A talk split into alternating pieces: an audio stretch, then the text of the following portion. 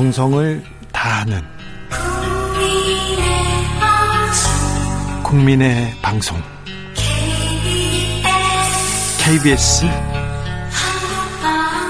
주진우 라이브. 그냥 그렇다고요.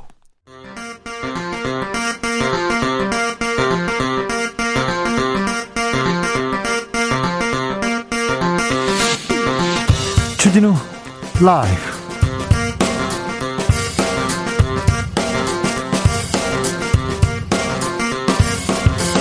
2021년 3월 29일 월요일입니다. 안녕하십니까? 주진우입니다. 오세훈 국민의힘 서울시장 후보가 내곡동 땅 측량에 참여했다는 의혹이 KBS 보도를 통해 제기됐습니다. 민주당은 오세훈 후보가 그동안 내곡동 땅 존재를 몰랐다 이렇게 주장한 게 새빨간 거짓말이었다고 비판했는데요.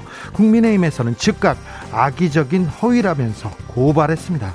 오늘 밤 박영선 오세훈 서울시장 후보의 첫 TV 토론이 있는데 이 이야기 어떻게 진행될까요?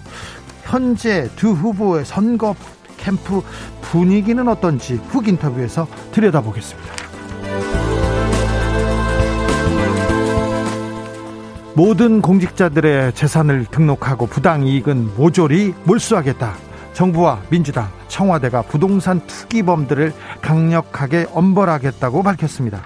문재인 대통령은 김상조 청와대 정책실장을 경질하고 부동산 부패 청산하겠다고 다시 한번 강조했는데요. 관련 내용 주스에서 정리해 보겠습니다. 이재용 삼성전자 부회장의 프로포폴 투약 의혹 사건 검찰 수사 심의위원회가 열렸는데 심의위원회에서는 수사 중단을 권고했습니다. 이 부회장의 기소 여부에 대해서는 결론을 내지 못했는데 공은 이제 검찰로 넘어갔습니다. 어떻게 될까요? 김은지 기자와 함께 정리해 보겠습니다. 나비처럼 날아 벌처럼 쏜다. 여기는 주진우 라이브입니다.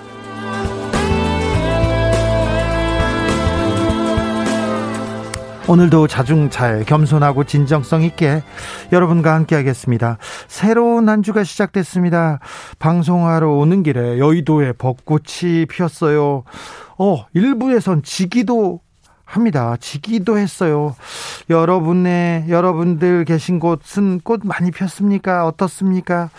어느덧 3월의 마지막 주입니다. 3월 어떻게 보내셨는지도 궁금합니다. 주말 내내 비가 와가지고 오늘은 파란 하늘을 볼 수 있을까 했는데 누런 하늘입니다. 황사, 미세먼지 많으니까 되도록 실내에 계시고요. 어, 오늘은 어디서 뭐 하면서 듣고 계신지 여러분의 이야기 들어보도록 하겠습니다. 샵 9730 짧은 문자 50원, 긴 문자는 100원, 콩으로 보내시면 무료입니다. 그럼 주진우 라이브 시작하겠습니다.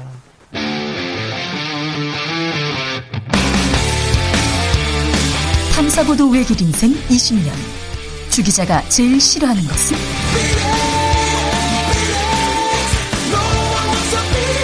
이 세상에서 비리와 부리가 사라지는 그날까지. 오늘도 흔들림 없이 주진우 라이브와 함께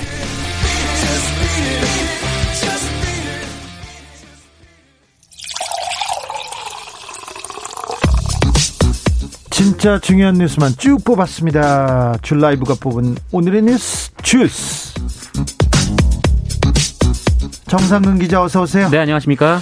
오늘 문재인 대통령이 반부패 협의회 회의를 주재했습니다. 네, 어, 이 자리에서 문재인 대통령은 이 공직자와 기획부동산 등의 투기 행태에 대해서 소속과 지위 고하를 막론하고 엄정하게 처리할 것을 당부했습니다. 어, 문재인 대통령은 범법 행위에 대해서는 단호히 처벌하고 부당 이익을 철저하게 환수해야 할 것이다라고 주문했고요. 이 차명 의뢰와 탈세, 불법 자금, 투기와 결합된 어, 부당 금융 대출까지 끝까지 추적해 달라라고 당부했습니다. 네. 아, 그리고 재산 등록제를 모든 공직자로 확대해서 최초 임명 이후 재산 변동 사항과 재산 형성 과정을 상시 점검받는 시스템을 마련해 달라라고 했고요. 이 부동산 불공정 거래 행위와 시장 교란 행위를 금지하고 상설적 감시 기구로 부동산 거래 분석원을 설치하겠다라고 밝혔습니다. 범법 행위는 단호히 처벌하고 부당이익 철저하게 환수할 것을 주문했습니다. 명령했습니다. 어제 당정협의회에서도 굉장히 강력한 결론을 냈어요. 네, 어제 정부 여당은 적폐청산의 마지막 기회로 삼겠다며 엄벌을 가할 수 있도록 입법 작업에 속도를 내기로 했습니다. 아, 그리고 현행법으로도 공직자 부동산 투기의 부당 이익을 몰수할 수 있지만 이 미진한 부분이 있다고 판단되면 소급 적용 입법에 나서겠다라고 밝혔고요. 어, 이 과정에서 친일파 재산몰수 특별법을 거론하기도 했습니다.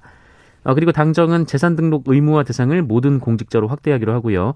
4월 임시국회에서 관련 법안을 추가로 처리하기로 했습니다. 특히 LH 임직원에 대해서는 아예 신규 부동산 취득을 금지하는 투기 원천 봉쇄 수준의 방안도 마련하기로 했습니다. 예. 아, 그리고 상임위에 계류 중인 공직자 이해충돌 방지법도 이번 주 단독 처리를 하더라도 어, 이번 그 최대한 빨리 처리하기로 했습니다. 공직자 이해충돌 방지법도 최대한 빨리 처리하리 한다고 합니다. 경찰도 공직자 투기 관련해서 수사를 이어가고 있습니다. 네, 경찰은 어제 내부 정보로 투기를 한 혐의를 받고 있는 경기도의 전 간부 그리고 LH 토지주택공사 전 직원 등을 불러서 조사를 했습니다. 네. 아, 경기도 공무원 김모 씨는 이 경기도 투자진흥과 기업 유치 담당 팀장으로 일하던 지난 2018년 10월 어, 아내 회사를 통해서 용인 시의 땅 1,500여 제곱미터를 5억 원에 사들인 바 있습니다. 그런데요. 아, 그런데 넉 달 뒤에 이 일대에 이 반도체 산업단지 조성 계획이 발표되면서 땅값이 다섯 배나 올랐다고 합니다. 아하, 네. 어, 이 과정에서 공무원 김모 씨는 그 이미 SK건설이 용인시에 투자 의향서를 제출한 사실을 알고 땅을 매입한 것으로 전해졌습니다. 내부 정보 이용했네요. 맞습니다. 어, 김 씨는 게다가 이 친인척으로 추정되는 여성도 인근 땅을 사들인 뒤에 조립식 주택까지 지은 걸로 알려져 있습니다. 네. 어, 그리고 어제 소환된 LH 전 직원 한모 씨는 이번에 광명과 시흥 등 3기 신도시 투기 혐의로 고발된 어, 전현직 LH 직원 15명 가운데 한 명이고요. 어, 그리고 오늘은 이 전해철 행정안전부 장관의 전 보좌관의 그 안산 장상지구 땅 투기 관련해서도 어, 경찰이 국토부 등을 압수수색하면서 강제 수사에 착수했습니다. 부동산 투기하는 공무원들 폐가 망신한다는 걸 이번에 보여줘야 됩니다. 부동산 투기로 투기로 돈을 버는 것을 아, 부러워하는 그런 세상은 이번에 끝내야 됩니다. 네. 김상조 청와대 정책실장 경질됐습니다. 네, 어, 김상조 실장은 임대료 인상 폭을 5% 이내로 제한한 임대차 3법이 시행되기 얼마 전에 이 본인이 소유 중인 강남, 강남 아파트의 전세 보증금을 14% 정도 올려서 논란이 된 바 있습니다. 청와대는 어제 김상조 실장이 이 본인이 이런 지적을 받는 상태에서 이 일을 하는 것이 적절치 않다라는 사의가 있었고 어, 문재인 대통령이 이를 받아들이면서 사의가 어, 이루어졌다고 밝혔습니다. 네, 앞서 김상조 실장은 브리핑을 통해서 자신을 둘러싼 논란에 국민들에게 죄송하다면서 부동산 대책 추진에 차질이 없도록 본인이 빨리 물러나는 것이 마지막 역할이라고 했습니다. 네, 청와대는 김상조 실장의 후임으로 이호승 경제수석을 임명했습니다. 즉각 경질했습니다. 노란별님께서 국민 위에서 국민 위에서요. 정치하는 분 뽑지 말고 국민을 위해서 정치하는 분은 우리 필요합니다. 그러면 그런데 너무 어, 정치인들이 국민, 국가 얘기를 하는데 실, 실질적으로는 본인을 위해서 계속 행보를 하고 본인을 위해서 어, 이야기를 하는 걸 보면 안타깝기까지 합니다. 코로나 상황은 어떻습니까? 네, 오늘 코로나19 신규 확진자가 384명이 나왔습니다. 뭐, 엿새 만에 300명대이긴 한데요. 일요일이어서 일요일 날 검사 건수가 줄어서 그럴 거고요. 네, 오히려 그렇습니다. 지난 토요일은 더 많이 나왔더라고요. 맞습니다. 지난 토요일 영시 기준 확진자가 500명을 넘어서 505명이 나왔고요. 그 어제는 482명의 확진자가 나와서 네. 어, 주말 이틀 사이에 1000명 가까운 확진자가 나왔습니다. 엄청나게 많이 나왔어요. 아, 최근 대규모 집단 감염이 몇 건 나왔는데요. 그 인천 강화도의 한 폐교에서 이 정수기 방문 판매업자들이 합숙 생활을 했습니다. 아니 코로나 시대 합숙 생활이라뇨. 네, 여기에 코로나19가 퍼지면서 현재까지 60명 가까이 확진자가 나왔는데 네. 어, 인천 사람뿐 아니라 뭐 서울, 경기도 그리고 광주, 경북, 강원도 등등 전국 각지에서 사람들이 모여들었기 때문에 상당히 우려스러운 상황이고. 예, 또 아, 유흥업소, 네. 유흥업소 걱정이에요. 그렇습니다. 부산에서 유흥업소 종사자 그리고 이용자들에 대해서 코로나19 검사를 했는데 60명 가까이 확진 판정을 받았습니다. 이 부산시의 유흥업소가 4천여 개에 이르는데요. 이 부산시는 종사자들과 이용자들 하루 빨리 어, 코로나19 검사를 받아달라라고 호소를 했습니다. 아, 그리고 오늘부터는 유흥업소에 출입하는 사람들은 무조건 QR코드를 찍어야 들어갈 수 있고요. 어, 누구 왜 몇 명 이거 안 된다고 합니다. 지금까지는 안 했어요? 어, 수기로 적을 수도 있고 QR 코드로도 찍을 수가 있었는데 네. 아니, 앞으로는 이제 QR 코드로만 네, 무조건 찍어야 한다고 합니다. 엄격하게 엄격하게 어, 챙겨야 됩니다. 이 유흥업소는요. 목요일부터 백신 휴가가 도입된다고요. 네, 다음 달 1일 그 이번 주 목요일부터 백신 접종 후 이상 반응을 호소하는 사람들을 대상으로 백신 휴가를 도입하기로 했습니다. 의사 소견서 없이 신청만 해도 휴가를 받을 수가 있게 되는데요. 아, 다만 정부는 이상 반응 비율이 적고 또 직종 간의 형평성 문제가 불거질 수 있어서 접종자 전체에 대해서 일괄적으로 백신 휴가를 주는 건 필요하지 않다라고 밝혔습니다. 자율에 맡기면 민간 기업에서는 하기 어려운데요. 뭐 특히 이제 소규모 기업들 같은 경우에는 이게 쉽게 휴가를 쓸 수 있을까도 좀 우려가 되고 있어서 네. 오히려 이게 형평성에 더 좋지 않을 수 있다. 뭐 이런 지적도 나오고 있습니다. 내곡동 땅 전혀 나는 모른다 이렇게 얘기했던 오세훈 후보가 내곡동 땅 측량할 때 직접 그 자리에 왔었다는 증언이 나왔습니다. 네, 오세훈 후보는 내곡동 땅의 위치가 어디인지도 몰랐으며 또 개발될 예정이란 사실도 몰랐다 이렇게 주장을 했습니다만 예? 어, 지난 금요일 KBS는 해당 토지에 대한 측량이 벌어졌을 때 오세훈 후보가 현장에 있었다라는 어, 당시 경작인들의 주장을 보도했습니다. 예? 아, 당시 이명박 서울시장 시절에 이 내곡지구 개발을 건설교통부에 공식 제안을 했었고 어, 이를 위해서 사전에 해당 토지를 측량한 기록이 남아 있다라고 하고요. 아, 당시 현장에서 경작을 하던 복수의 목격자들이 존재를 하고 있다라는 겁니다. 네, 목격자가 나왔습니다. 네, 오세훈 후보는 해당 토지를 측량한 사실을 몰랐다라고 처음에 얘기를 했었고 이 KBS 보도가 악의적 허위라며 KBS 사장 등을 검찰에 고발했습니다. 어, 그러나 KBS는 어제도 당시 직접 측량을 했던 국토정보공사 직원들을 접촉한 결과 오세훈 후보가 그 현장에 있었다는 증언을 추가 확보해서 보도했습니다. 그 자리에서 오세훈 후보를 봤다는 사람만도 벌써 3명입니다. 네, 뭐 어떤 옷을 입었는지도 다 일치한 증언이 나왔는데요. 하얀 바지, 백바지에 선글라스 얘기가 나오겠습니다. 네, 이 오세훈 후보는 이 당시 측량을 한 이유는 처가 땅에 불법 경작을 한 분들을 내보내야 할 필요성 때문이었다라면서 어, 이 경작자들이 무슨 얘기를 한들 무슨 의미가 있겠는가라고 반박을 했고요. 아, 그리고 한국국토정보공사의 측량 입회원이 누구였는지 정보공개 청구를 한다고 밝혔습니다만 아, 이 정보공개 청구 결과는 총선 이후에 나올 것으로 예상이 되고 있습니다. 이 부분에 대해서는 잠시 후에 오세훈 캠프의 캠프의 선대위원장을 맡고 있는 오신환 전 의원한테 한번 물어보겠습니다. 아, 자세히 물어보겠습니다. 경찰이 퇴직 경찰 간부들을 간부들이 있는 경우회라는 단체를 수사한다고 합니다. 네, 국내 퇴직 경찰 모임인 대한민국 재계 재향 경우회 그 회장 등 간부들이 수억 원대의 사기와 배임 등 혐의로 경찰 조사를 받고 있습니다. 서울 마포경찰서는 경우회 회장 강모 씨를 업무상 배임 혐의로 어, 그리고 수익법인 자회사인 경우홀딩스 신무대표이사와 이 법인을 각각 사기 그리고 강제집합 면탈죄 등 혐의로 수사 중이라고 밝혔습니다. 어, 이 강모 회장은 자회사인 여행사가 해외 골프 가족 여행 대금 700여만 원을 대납하게 했다고 하고요. 어, 신모 대표에게 경우의 소속의 부동산을 그 27개월간 무상으로 대여해서 경우에 6,320만 원 상당의 손해를 끼친 혐의를 받고 있습니다. 아, 그리고 신모 대표는 또 다른 경우의 임원에게 3억 7천 5천만 원을 빌리고 갚지 않은 혐의를 받고 있고요. 이 경우홀딩스는 한 코스닥 상장사의 전환사채 20억 원을 다른 채권자와 협의 없이 단독으로 매각한 혐의로 고발됐습니다. 아, 경우에는 우리나라를 대표하는 보수 단체로 네. 보수 집회에서도 맹활약했습니다. 그때마다 경찰이 비호했었는데 이번 경우의 수사를 경찰이 어떻게 하는지 한번 지켜보겠습니다. 경찰이한테 주어진 막강한 권한 어떻게 행사하는지 한번 지켜보겠습니다. 국민들이 지켜보고 있어요. 황사가 전국을 강타하고 있습니다. 네, 그제 몽고에서 모래 폭풍이 발생했고 그 모래가 어제 중국 베이징을 덮쳤는데요. 그 어제 오전 한때의 베이징 미세먼지 농도가 2,500 마이크로그램까지 나왔었습니다. 아, 우리나라 미세먼지의 경우 나쁨 기준이 150 마이크로그램이니까 매우 극심한 황사가 덮친 건데요. 아, 그러네요. 그 황사가 현재 우리나라에 와서 한반도 전역에 영향을 끼치고 있습니다. 네. 아, 지금 현재 전국 대부분 지역에 황사 경보가 발효 중인데요. 아, 우리나라에서도 서울의 미세먼지 농도가 한때 500을 훌쩍 웃돌기도 했고요. 아, 지금도 200 가까이 되는 상황입니다. 아, 기상청은 이번 황사가 대기 정체로 빠져나가지 못하면서 31일까지 미세먼지 수치가 나빠질 것이다라고 전망했습니다. 이유미님께서 이런 문자 보내주셨어요. 제주도 여행 중인데 황사로 숙소에서 바느질하면서 주진우 라이브 듣고 있습니다. 아유 주진우 라이브 듣고 있어서 감사한데 아유 지금 여행 가셨는데 숙소에서 앉아 있어야 하더니 어떡해요.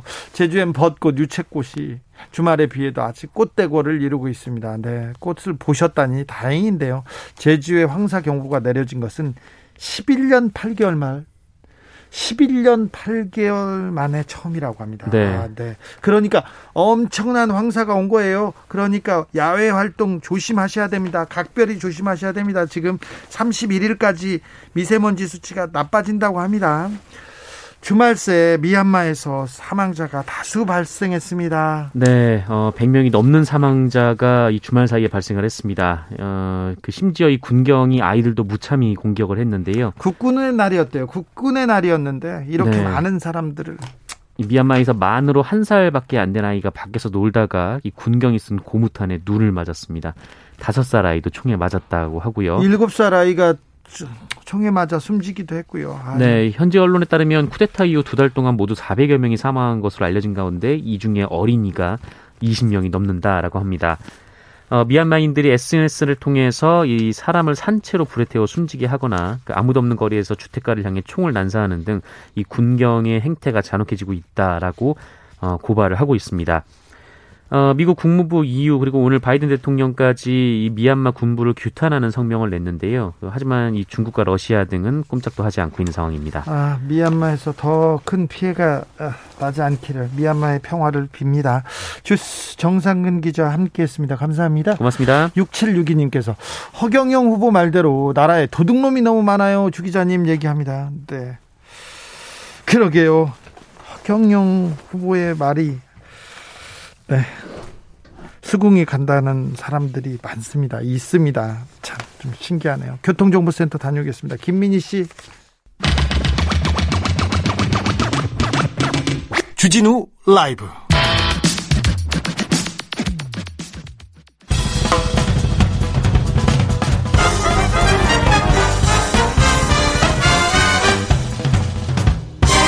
훅 인터뷰. 모두를 위한 모두를 향한 모두의 궁금증 흑 인터뷰 재보궐 선거가 9일 앞으로 다가왔습니다. 그런데요 이번 주 금요일 토요일 사전 투표가 시작됩니다. 이제 선거는 나흘 앞으로 다가온 셈입니다. 선거를 앞둔 주말 여야 후보들 열띤 유세를 펼쳤는데요. 서울시장 여야 후보 캠프 한번 분위기 들어보겠습니다. 먼저 박영선 후보 캠프 대변인 박성준 더불어민주당 의원 안녕하세요. 예, 예, 안녕하세요. 반갑습니다. 네, 지금 어디세요? 어, 좀 전에 저희 김태년 원- 당대표 직무대행과 함께요. 네. 어, 김영진 수석, 또 우원식 의원과 함께 여기 그 성동구에 있는 금남시장에서 유세를 방금 전에 마치고 네. 좀 제가 차량 이동하면서 전화를 받고 있습니다. 시장 유세, 시장 분위기는 어땠습니까? 그 제가 오전에는 종로에 있는 그 직장인들이 있는 곳에서 정책 유세를 했습니다. 네. 뭐 박주민 의원, 이제 이재정 의원과 함께 했고요. 오늘 또 금남시장에서 유세를 했는데 현장 분위기는 괜찮다. 현장 분위기를 현장에 우리가 항상 밑바닥 정서라는 얘기를 많이 하지 않습니까? 바닥 정서, 예. 어, 예, 바닥 정서를 얘기하는데 어, 지역민들, 서울 시민들 만나 보면 어, 하별만 하다, 어, 싸울만 하다, 어, 또 이길 수 있다 이런 자신감을 조금씩 얻고 있는 과정입니다. 그런데 오늘 여론조사도 그렇고 박영선 후보가 오세훈 후보한테 좀 뒤처집니다. 캠프 분위기는 어떻습니까? 이렇게 좀 부- 구분해서 좀 볼 필요가 있을 것 같아요. 그러니까 어, LH 사태 문제가 불거지고 그 야당의 오세훈 후보와 안철수 후보가 이제 단일화 과정이라고 하는 것이 어, 거대한 파도처럼 일고 있었다. 그러면서 박영선 후보가 좀 묻히는 과정이었고요. 그것이 지난주까지 좀 저는 이어졌다고 봅니다. 네. 그래서 저희 당 입장에서는 상당히 혼란의 시기였는데 어, 안기가 쫙하게 끼어 있다가 조금씩 이제 거치면서 특히 단일화된 이후에 오세훈 후보에 대한 정체성, 그 거짓말에 대한 것들이 점점 드러나고 과연 오세훈 후보가 누구냐에 대한 것들이 이제 유권자들이 심판하고 있다. 그것이 이번 주를 지나면서 아, 박영선 후보의 정책 문제와 서울에 대한 미래 비전과 함께 오세훈 후보의 비교가 되면서 저는 좀더 어, 좁- 좁혀질 수 있는 가능성을 엿봤다 이렇게 분석하고 있습니다. 오세훈 후보처럼 일주일 만에 재개발, 재건축 다 허가해주면 서울은 다시 투기의 장이 될 것이다. 이렇게 박영선 후보가 얘기했는데 부동산 정책에서 오세훈 후보와 박영선 후보 가장 큰 차별점이 어디에 있습니까? 그 박영선 후보는 일단 주거권을 서민의 주거권을 확보하겠다. 또 집값 안정을 위해서 공급 주도의 정책을 펼칠 것이다라고 얘기를 하고 있는데요. 가장 큰 음, 정책 내용 중에 하나가 뭐냐면 30만 호의 신규 공공주택을 공급하겠다는 겁니다. 이걸 어떻게 하겠냐면 토지 임대부 주택으로 공공부지를 활용하는 건데요. 어, 여기에서 이제 평당 분양가를 아파트, 민간 아파트의 절반 정도로 이제 공급하겠다는 겁니다. 천만 원까지 낮출 수 있는 반값 아파트를 이제 공급을 하겠다는 구상을 내놓고 있는데 이것을 이것을 내용을 좀 보면요. 어, 서울에 기존 낡은 임대 아파트가 있습니다. 한 20여 곳이 돼 있는데 어, 여기를 활용하고요. 예. 교통선 부지에서의 에, 이 부지를 활용한다고 하면은 충분히 가능하다. 그리고 경부고속도로를 지하화해서 그곳에 어, 아파트를 반가 아파, 트를 어, 지을 수 있다라고 하는 것을 통해서 어, 집값 안정 또 서민의 주거권을 확보하겠다는 정책이고요. 제가 이제 오세훈 후보의 지금 앵커가 질문을 했는데 어, 뭐 재개발, 재건축 기준 완화해서 어, 규제 완화를 통해서 하겠다라는 얘기인데 어, 가장 쉬운 정책은 뭡니까? 그냥 풀어서 그 정책을 하겠다라는 건데 네. 지금의 소, 서울의 도시의 정체성이나 역상성이라는 것은 어, 도시의 미관이라든가 고도의 제한을 통해서 서울의 미래에 대한 그림을 그리는 것이 도시 정책입니다. 음. 단순하게 그 규제를 푼다고 하는 것은 과거에도 우리가 알았듯이 뉴타운을 보십시오. 뉴타운 개발할 때 보면은 그 내용 자체에서 서울 지역민들이 갈등하고 제대로 된 정책이 펼치지 못하고 난개발이 됐다는 것을 알 수 있고요. 또 오세훈 후보가 과거에 10년 전에 서울시의 정책을 보면은 디자인 서울이라고 해서 네. 서울시청 증거라든가 DDP 동대문 디자인 플라자 내용을 보면은 서울 시민과 유리된 내용을 완전히 정리시켰던 그 정책이었고요. 네. 또 세빛 둥둥섬은 그 적자 토성이로 만든 내용을 보면 과거에 10년 전에 오세훈 후보의 그 개발 정책이라는 것이 실패한 정책이었다. 또 다시 실패에 반복을 할 수 있는 가능성이 매우 크다. 알겠습니다. 알겠습니다. 비판하고 싶습니다. 알겠습니다. 예. 박영선 후보도 재건축, 재개발, 재개발 챙기겠다, 풀겠다고 공약하고 있는데 박영선 후보의 공약은 무조건 푸는 게 아니라 조건부로 막 푸는 겁니까? 아 이렇게 봐야 되는 거죠. 토지 임대부 주택이라고 하는 것을 이제 펼치겠다라는 건데 예. 기존의 공공주택 주도하에서 민간주택 개발이라고 하는 부분을 수용해서 공공과 민간의 적절한 조화, 합리적 모델을 만들어가겠다라고 하는 것이 박영선 후보의 공약이라고 할 수 있습니다. 네. 네. 자, 나경원 전 의원께서 이런 얘기했어요. 국민들은 일본 맥주 한 캔 못 사 먹는데 박영선 후보는 도쿄에 집 있다 이 얘기하는데 도쿄 집 얘기에 대해서 계속 지금 공격받고 있습니다. 하실 말씀이 많으시죠? 마- 많이 있는데요. 어, 아마 나경원 전 의원 같은 경우는 박영선 후보가 어떤 정치적 과정과 역정을 했는지 잘 알 겁니다. 예. 어, 왜 박영선 후보의 남편이 독도 아파트를 샀겠습니까? 이명박 정부 당시에 박영선 후보는 특히 이제 이명박 전 대통령이 후보 시절에 BBK, 다스 이런 문제가 불거지지 않았습니까? 예. 결국은 새빨간 거짓말이 드러나서 그것이 진실이 드러나는 과정에 있었는데 박영선 후보가 이명박 전 대통령의 선거 과정에서 최전방 공격수였습니다. 네. 그러다 보니까 이명박 그 후보가 당선이 된 이후에 박영선 후보에 대해서 내사를 하고 박영선 후 가족에 대해서 압수수색 뭐 예를 들어서 사찰 이런 감시 활동이 이어졌어요. 네. 그래서 도저히 한국에 살 수가 없으니까 네. 박영선 후보의 배우자가 어쩔 수 없이 일본으로 직장을 구하고 아파트를 구할 수밖에 없었습니다. 네. 이 내용을 보면 한국 정치사에서 이명박 정부의 한 가족을 한동안 해체시킨 사건이었다. 슬픈 가족사였습니다. 네. 이것을 국민의힘의 전신에 있었던 이명박 그 전 대통령 한나라당 뭐 새누리당 이 여기에 몸담았던 나경원 의원은 전 의원은 잘 아는 내용인데 이것을 정치적으로 선전 도구화해서 비방용으로 활용한다는 것은 있을 수 없는 일이라고 좀 말씀드리고 싶습니다. 국민의힘에서 토착 외구다 이렇게 비판하고 있는데 그 이 부분에 대해서는 어떻게 생각하시는지요? 아니 그 박영선 후보가 어떤 인생을 살았습니까? 어, 서민의 아픔을 어, 보듬고 가장 어려운 정책이었던 개혁 정책을 같이 온몸으로 부딪혀서 싸웠던 정치인입니다. 재벌 개혁, 사법 개혁, 검찰 개혁에 온몸을 다해서 피와 땀과 눈물을 흘려서 그야말로 정치 인생에 있어서 목숨을 걸고 싸웠던 분인데 이러한 용, 용어를 쓴다라는 게 어디 형성될 수 있는 말입니까? 그래서 있을 수 없는 말이라고 다시 한번 강조하고 싶습니다. 아, 김 의원님께서 일본 맥주는 못 사 먹는 게 아니고요. 안 사 먹는 겁니다. 얘기합니다. 6010님. 나경원 의원님 일본 맥주 못 사 먹고 우리 국민은 안 사 먹고요. 얘기하십니다. 그런데 박영수 제가 앵커님 이렇게 얘기 한번 드리고 싶어요. 예. 한국 내에서 부동산에서 투기한 사람들이 박영선 후보가 정말 그 투기한 세력들과 싸우면서 어쩔 수 없이 일본으로 쫓겨갔던 거에 대해서 자기들의 재발 절이기 때문에 이런 용어를 쓴다 이렇게 강조하고 싶습니다. 알겠습니다. 예. 네, 좀 하실 말씀이 많은가 보다. 뭐 한이 좀 맺히셨나 봐요.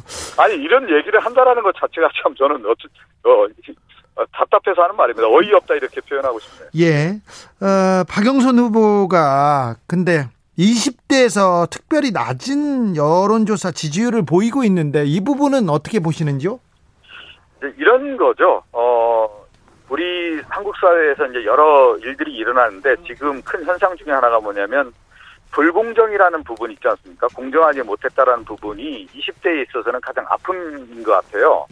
특히 이제 LH 사태 같은 문제를 봤을 때 아직도 한국 사회가 불공정한 거 아니냐, 공정 사회를 외쳤던 민주당 정부가 그것을 잘 못했다라고 하는 채찍질로 저는 받아들이고 네. 싶습니다. 네. 그것이 박영선 후보의 지금 여론조사에서도 나타나는 건데 그렇지만 박영순 후보의 국회 4년의 그, 그 4선 동안의 그 국회 경험과 중소벤처기업부 장관을 봤을 때 20대 청년들의 아픔을 보듬고 그 정책을 입안해서 실현해 왔다는 것을 보면은 좀 더 박영선 후보를 연구한다고 하면 20대의 청년들도 어 20대 세대의 문제를 안고 있었던 분들도 어, 이 박영선 후보가 어떠한 정치적인 삶과 또 앞으로 무엇을 할 것인지를 충분히 알고 이제 좀 더 이제 더 돌아올 수 있는 시기가 됐다 이렇게 말씀드리고 싶습니다. 박영선 후보와 오세훈 후보의 첫 TV 토론회가 있습니다. 준비 네네. 많이 하셨죠?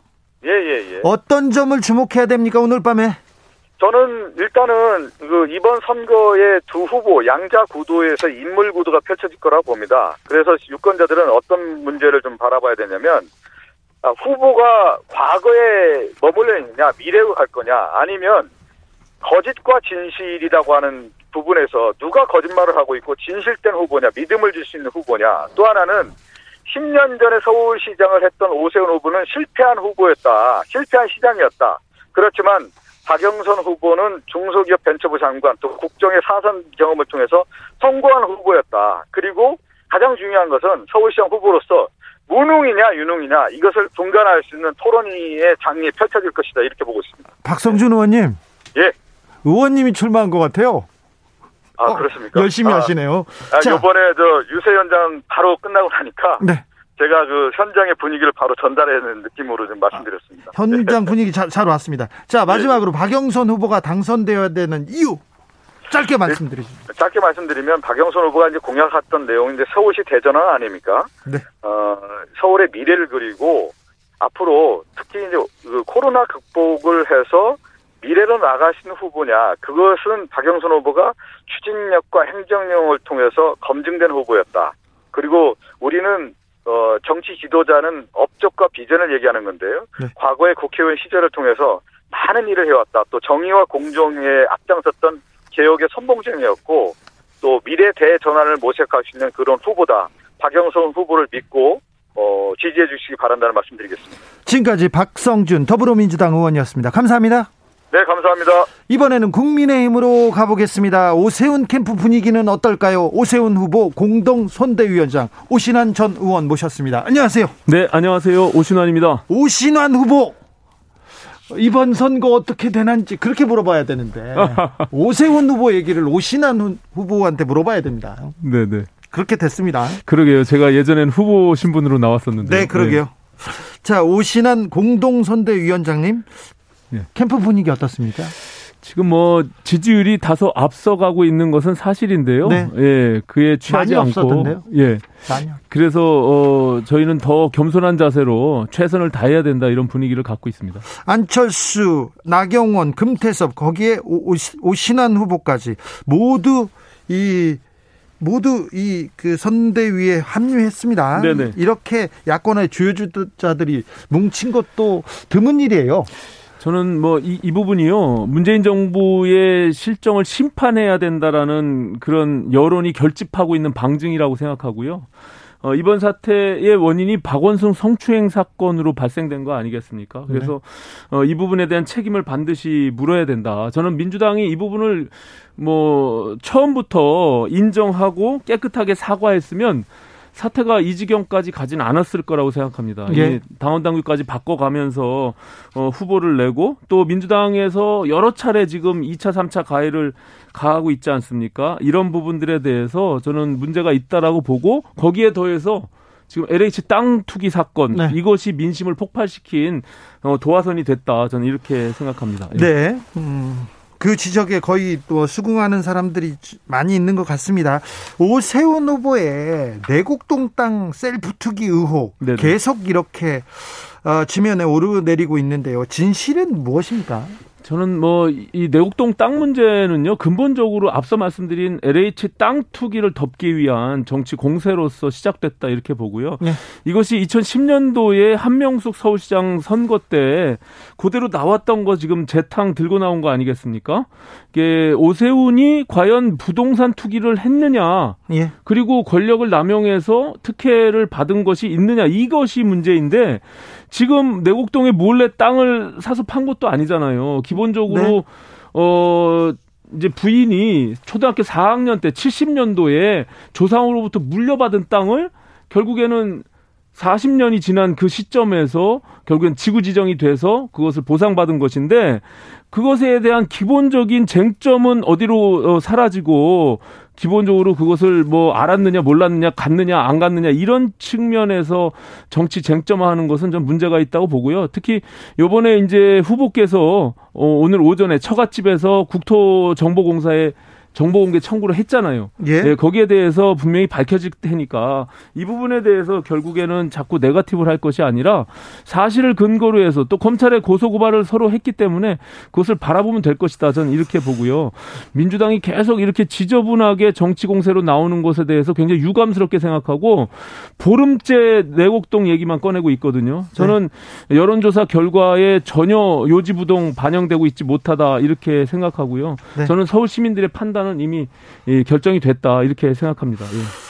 그런데 오세훈 후보가 땅의 존재조차 몰랐다고 하다가 네. 지금 해명이 좀 달라지고 있습니다. 지금은 측량 때그 자리에 있었느냐가 뭐가 중요한가로 바뀌었는데 네. 이 부분 말이 바뀌는 부분에 대해서는 공직자들의 그 공직 선거에서 검증해야 될 부분은 맞지 않습니까? 그러니까 오세훈 후보가 처음에 기억에 의존해서 말을 실수한 것은 네. 노무현 정부 때 그 내곡 지구가 지구 지정이 됐다라고 한 부분들이에요. 네. 그런데 이제 그것을 뭐 알았느냐 몰랐느냐 이런 부분들에 대해서는 서로 공방이 가 있을 뿐이지. 그리고 처갓집에 내곡동에 땅이 있었다는 정도는 알았다고 분명히 본인이 얘기했고요. 예. 다만 이것이 그런 어떤 보금자리 주택으로 지구 지정이 되고 그 땅 안에 그것이 보상을 받는 이런 절차 과정 속에서 본인이 어떤 압력을 행사하거나 특혜를 준 것이 없다 이렇게 얘기하고 있는 것이거든요. 그러니까 그 쟁점을 빗나가서 자꾸 거짓말 프레임으로 민주당이 이걸 정치 공세하기 때문에 오세훈 후보조차도 거기에 이제 대응하기 위해서 명확하게 어, 진실에 대한 부분들 그러니까 지금 특혜 의혹이 있느냐 없느냐 이 부분으로 프레임을 좀 전환해야 된다는 생각을 갖고 있는 거죠. 그러니까 이것이 그 땅이 있는 것을 알았느냐 몰랐느냐 아니면은 거기에 현장에 갔느냐 갔느냐. 안 갔느냐 이게 뭐가 중요합니까? 예? 시장으로부터 그러니까 처음에 본인이 내곡지구의 지정이 노무현 정부 때 됐다라고 하는 말실수 기억에 의존해서 한 것이 저는 시초가 됐다라고 생각하는데 말실수고, 예. 예, 그럼 본인이 이제 그건 잘못된 기억이었다라고 이제 얘기를 했으니까 네.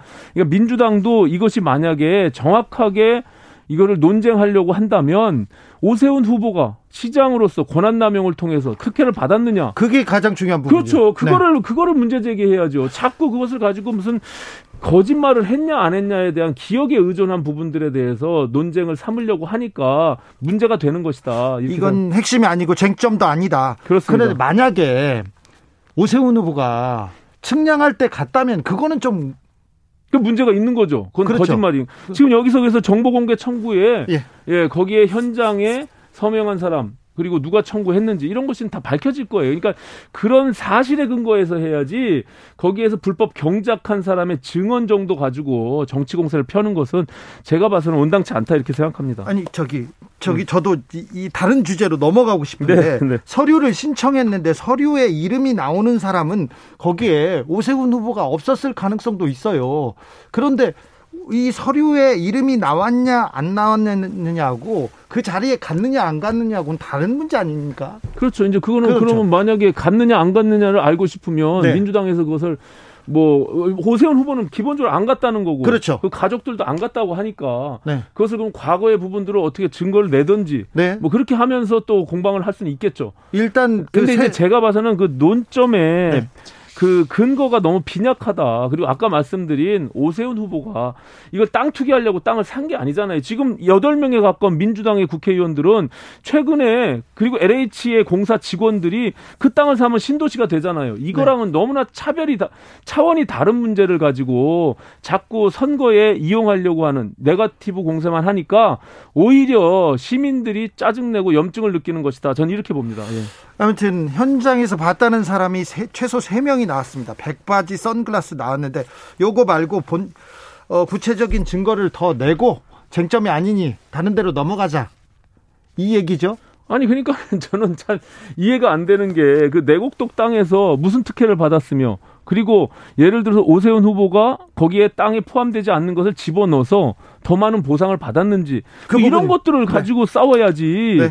전혀 근거가 없는 것을 가지고 40년 전에 초등학교 4학년 때 부인이 상속받은 땅을 가지고 거기에 그걸 가지고 지금 논쟁을 하고 있는 것 자체가 저는 오히려 민, 민주당의 여론조사가 계속 오히려 이것을 반영하고 있다 이렇게 보고 있기 때문에 우리로서는 뭐 나쁠 건 없어요. 그냥 무조건 이게 예, 흑색 선전으로 가고 있는 지금의 프레임이 지금 왜냐하면 전혀 반영되고 있지 않다라고 저희는 판단하고 있기 때문에 지금 내곡동 논란은 여론조사에 전혀 포함되지 않는다고 나쁘지 않다 이렇게 보시는 거네요. 그렇습니다. 지금 네. 보름째 그것이 아무런 지금 미동도 하고 있지 않잖아요. 네. 네. 저는 이거 걱정되는데 부동산 정책으로 이제 가보겠습니다. 네, 네. 오세훈 후보가 당선되면 서울 재개발 재건축 시장 확 푼다. 규제 확 푼다. 그래서 기대감이 굉장합니다. 네. 그렇죠. 시장에서. 네. 그렇죠. 이거 이거 이거 괜찮을까요? 강남 뭐 서초 어 강남권이 이렇게 개발되고 한강권이 개발되고 그러면 집값이 오를 것 같다 이런 걱정도 하시는 텐데. 지금 이제 와서 문재인 정부 재개발 재건축 규제 완화하겠다. 그리고 지금 공급 늘리겠다라고 하잖아요. 지금 네. 변창흠 장관 뿐만이 뿐만이 아니라 박영선 후보도 똑같은 공약을 지금 내고 있거든요. 그러고 있습니다. 그래서 네. 오세훈 후보가 일주일 안에 재건축 재개발을 허가하겠다고 한 말이 한 적이 없어요.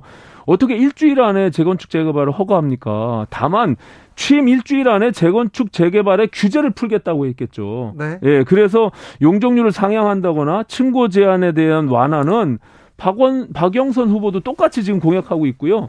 강남의 재건축도 결국에는 박영선이 하면은 집값을 안정시키고 오세훈이 하면은 투기로 몰아가는 지금의 프레임을 잘 이해하기가 어려워요. 그리고 박영선 후보는 공공주도 재건축에 대해 민간을 좀 더욱더 많이 참여시키겠다 이렇게 네. 얘기하고 네. 있는데 이거는 지금의 문재인 정부의 주택 정책하고 거의 흡사한 내용이에요. 더 이상 뭐 나가는 것도 아니고 그렇기 때문에 그렇게 되면 시민들의 삶은 더욱더 어려워지고 부동산 대란에 대해서 저는 해결책이 아니다 이렇게 보고 있는 겁니다. 예. 조금 전에 박성준 박영선 캠프 대변인이 오세훈은 이미 실패한 시장이다 이렇게 얘기하는데 이 부분에 대해서 할 말 있으시죠?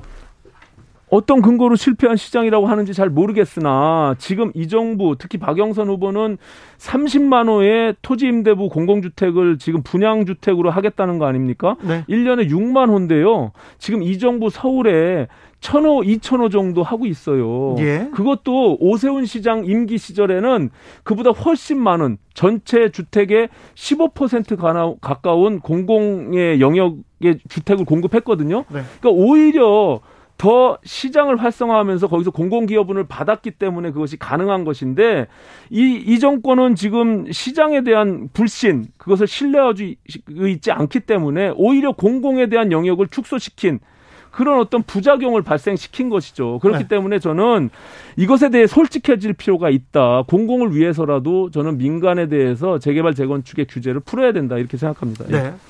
오늘 밤 박영선, 오세훈, 오세훈, 박영선 후보의 첫 TV 토론이 있, 있습니다. 네. 오신환 후보도 TV 토론 잘하는데. 그죠? 아, 예. 오세훈 후보 잘해요. 오세훈 후보 굉장히 안정감 있게 또 네. 경험과 경륜이 있기 때문에 예, 저는 뭐 능숙하게 잘 할 수 있다 이렇게 봅니다. 오늘 예. TV 토론에 어떤 점 이렇게 저는 강조해서 두, 보면 됩니다. 두 후보께서 정말 진심으로 바라건데 정책 얘기를 좀 했으면 좋겠어요. 네. 근데 지금 오늘 아침까지만 보면 뭐 아시다시피 내곡동 땅 그리고 또 도쿄 아파트 문제 갖고 공방하다가 네. 왠지 이거 결국 결국에는 이렇게 끝나게 될 심각한 우려가 있는데요. 네. 저는 선거 전이 이 네거티브 양상으로 가면 기본적으로 유권자의 관심이 낮아지고 네. 투표율이 낮아질 가능성이 있거든요. 그렇기 때문에 결국에는 그 앞서고 있는 쪽에서 불리한 상황이 발생하거든요. 그래서 네. 저는 오세훈 후보는 그 네거티브에 계속 휘말리지 말고 기본적으로 본인이 갖고 있는 서울의 비전 정책에 대해서 시민들께 호소하는 것이 저는 마땅하다 이렇게 생각하고요.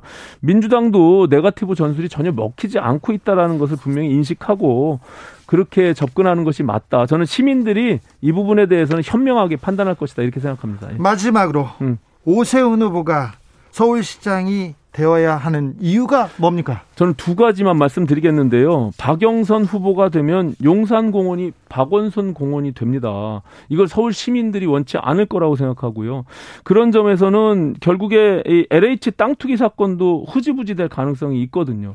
이 부분에 대한 반드시 심판이 필요하다라고 생각하고요.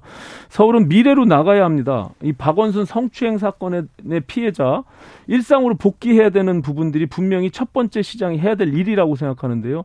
그 부분에 대한 것은 책임이 있는 민주당이 아닌 거기에 대한 심판을 해야 되는 측면에서 이번 선거에 의미가 있다. 그리고 서울 시민들은 그런 부분들에 대해서 정확하게 판단하고 계시다. 저는 이렇게 봅니다. 그래서 네.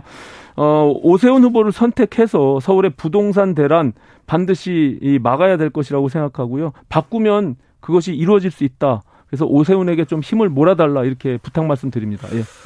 네, 지금까지 오세훈 후보 공동 선대위원장입니다. 오신환 전 의원 말씀이었습니다. 감사합니다. 고맙습니다. 나비처럼 날아 벌처럼 쏜다. 주진우 라이브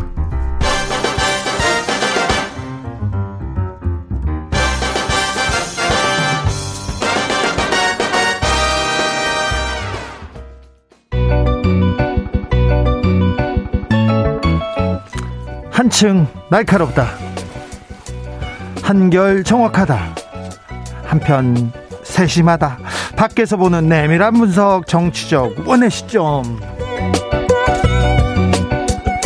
오늘의 정치권 상황 원회에서 더 정확하게 분석해 드립니다. 최민희 전 더불어민주당 의원 오셨어요. 안녕하세요. 불굴의 희망 최민희입니다. 불굴의 희망 최민희 오셨습니다. 김연아 국민의힘 비상대책위원 오셨어요? 네, 안녕하세요. 오늘은 일산에서 일상을 지키는 것보다 네. 미세먼지로부터 여러분을 지키는 여러분의 마스크가 되겠습니다. 아, 김연아입니다. 김연아 의원님, 아, 여유가 있어요? 그죠? 네, 여유가 있고 네. 얼굴도 더더 예뻐지고 계세요. 아, 지금 그러고 계십니다. 자, 서울시장 여야 서울시장 부산시장에서 부산시장에서 아 분위기가 괜찮구나. 김연아 위원의 표정을 보면 어, 알 수 있어요. 어, 추세가 어떻습니까? 예, 뭐 제 표정에 나와 있는 건 아니고요. 나와 있어요. 그래요? 아, 그런 건 아닌데 음. 음 일단 뭐 지지율이 그 계속 격차가 유지되는 가운데서 나오고 있으니까 저희로서는 탄핵 국면 이후에 또 정당 지지도도 그렇고 네. 뭐 이만큼 회복한 적이 있었나라는 생각이 들 만큼 되게 가슴이 벅찹니다. 그런데 어 가슴 벅찬 마음과 동시에 좀 두렵습니다. 음. 아, 왜냐하면 저희가 잘해서 이거 받는 지지율이라고 생각하지 않아요. 집권 여당이 지금 너무 국민들을 실망시키고 있기 때문에 거기서 오는 반사이익이 저는 절반 이상이라고 생각해서 아 이렇게 민심이 돌아서면 무섭구나라는 그런 겸허한 교훈 아래 사실 좀 두렵습니다. 네. 네. 민심은 참 무서워요. 아, 무섭죠. 그리고 음, 이게 AR, ARS 조사와 대면 조사가 좀 다르기 때문에 뭐 추이는 어, 일단 국민의힘이 우세한 상태가 지속되고 있는 건 맞는 것 같습니다. 그리고 집권 여당의 부동산 정책 특히 이 부분에 실망한 20, 30대가 국민의힘 지지율이 높아진 것도 사실인 것 네. 같습니다. 네. 그런데 이 대목에서 오세훈 후보나 박형준 후보나 이건 후보 본인이 부동산과 관련된 많은 문제 제기가 되고 있고 네. 그리고 또 하나는 저는 정말 이상한 게 그 문제 제기에 대응하는 방식이 쿨하지 않아요. 네, 그래서 이기고 있는데 왜 쿨하지 않을까? 이게 저로서는 약간 미스테리? 아, 좀, 음, 오세훈 후보는 좀 미스테리, 박형준 후보는 많이 미스테리. 뭐, 이렇게 지금 바라보고 있는데, 이건 비슷한 심정으로 보고 계시더라고요. 네. 내곡동 땅 얘기로 안, 그, 땅 얘기를 안 할 수가 없는데요. 지난 주말에 KBS에서, 어, 내곡동 땅 측량하는데, 어, 하얀색 바지와 선글라스를 낀 키 큰 분 하면서 오세훈 후보가 직접 왔다고 얘기, 왔다는 분의 증언을 보도했습니다. 근데 국민의힘 오 후보 측에서는 악의적 허위 사실이라고 즉각 고발하겠다고 했는데 이거 어, 이 보도 어떻게 보십니까? 일단 뭐 오세훈 후보는 거기에 간 적이 없다고 얘기를 하고 있고요. 예. 그다음 또 하나 측량에 그러니까 네. 측, 그 오세훈 후보가 거기에 간 적이 없다고 얘기하고 있으니까 거기에 만약 갔다면 이건 좀 심각한 거죠. 아니 근데 뭐 일단 저 그러니까 뭐 갔다면이라고 가정을 하더라도 하여튼 네. 본인이 안 갔다고 하니까 뭐 저희가 그걸 가정에 비추어서 대답할 일은 아닌 것 같고요. 예? 만약에 그 자리에 있었다고 하더라도 측량이 직접 관여했다는 게 뭐죠? 아니 측량하는데 갔다는 거죠. 이... 아니요. 근데 그게 거기 만약에 참석하면 무슨 뭐가 문제가 되는 거죠? 측량이라는 게 측량이 뭔데요? 아니, 여기서 그게 아니라 지금 문제가 되는 건 이런 겁니다. 처음에 내곡 땅 셀프 특혜 의혹이 터졌을 때 그때 오세훈 후보가 땅이 어디 있는지도 몰랐다. 그렇게 얘기했어요. 그러니까 네. 제가 말씀드렸잖아요. 안 그런... 갔다는 거고 땅을 모른다는 거고. 근데 지금 아까 부동산 투기 의혹에 대해서 자꾸만 뭐가 나온다고 하시는데 사실은 이거는 한 건이에요. 내곡동의 그 상속받은 땅에 대한 보상 내용이었는데. 자, 이 부분 부동산 전문가 김연아 위원께서 좀 자세히 설명해 네, 주시겠습니다. 처음에는 네. 어, 셀프 보상이라고 얘기를 했어요. 근데 그건 말이 안 되는 거죠. 보상이라는 거는 오 후보가 서울시 돈으로 보상한 게 아니지 않습니까? 그러니까 이건 셀프 보상이라고 하는 거는 저는 일단 말이 잘못됐다. 그리고 일종의 뭐 프레임도 이건 잘못 건 프레임이에요. 그랬더니 이제 이게 약하니까 뭐라고 얘기하냐면 어 여기 이 땅에 대해서 이제 이걸 해명하는 과정에서 오 후보가 처음에 연도를 잘못 얘기를 했죠. 그랬더니 말 바꾼다고 얘기를 하면서 이제 거짓말 프레임을 막 섞고 있어요. 그런데 여기서 우리가 봐야 되는 건 뭐냐면 이 땅에 대해서 사전에 개발 정보를 알고 토지를 매수한 거냐, 개발 투자를 투기를 목적으로 첫 번째, 두 번째 거기에서 막대한 이익을 얻었느냐, 아니면 그 이익을 얻는 과정에서 본인이 뭔가 관여했느냐라고 보면 네. 지금 세계에는 아무 아무런 혐의가 없어요. 증거도 없고. 근데 음. 여기서 본인이 말을 바꿨다는 걸 갖고 지금 계속 말꼬리를 붙잡으면서 거기에 회의록이 있다, 국장 연결이다, 아니다라는 얘기를 하고 있는데 저는 거기에 뭐가 관여했던 간에 제가 세 가지 제기한 어떤 정보를 미리 알고 샀느냐. 그 상속받은 토지가 아니라는 거잖아요. 네. 예, 그 다음에 지분도 8분의 1밖에 없고 한번 우리 생각해 보세요. 아들들이 있어요. 거기 장인에. 이 상속받는 땅에 대해서 누가 제일 관심을 갖고 거기에 참여를 하겠어요. 아들이지 사위는 아니에요. 아니, 지분도 8분의 1밖에 안 되는 거고. 자. 네, 우선 몰랐다. 존재 자체를 몰랐다. 이렇게 얘기를 했어요. 그런데 2008년 어, 그 다음에 2000년, 2008년에 그 재산 신고 때 그 땅이 들어가 있어요. 그러면 박, 그, 우리 오세훈 후보는 재산 신고를 하면서 그 땅이 들어갔는지 안 들어갔는지 안 보고 했다는 거잖아요. 그러니까 존재 자체를 몰랐다는 게 일단 거짓말임이 밝혀진 거고요. 이거는 오죽하면 조선일보에서도 사실이 아니다. 이렇게 썼더라고요. 그 다음에 두 번째는 안철수의 저주, 단일화 과정에서. 오세훈 후보가 내곡동 문제로 후보를 사퇴할 수도 있다. 민주당이 더 많은 자료를 가지고 있는 것으로 알고 있다.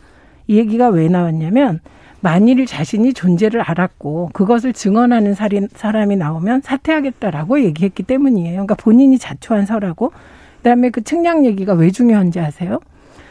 저는 그전에는 아 셀프 특혜는 뭐 없었나 보다. 근데 두 가지 때문에 의혹을 갖게 됐어요. 하나는 내곡동 그 그린벨트 풀어진 지역의 지도를 보니까 6747님께서 내곡동 그린벨트 해제 관여 여부가 중점 사항 아닌가요? 네, 지금 그 얘기 하고 있는데요.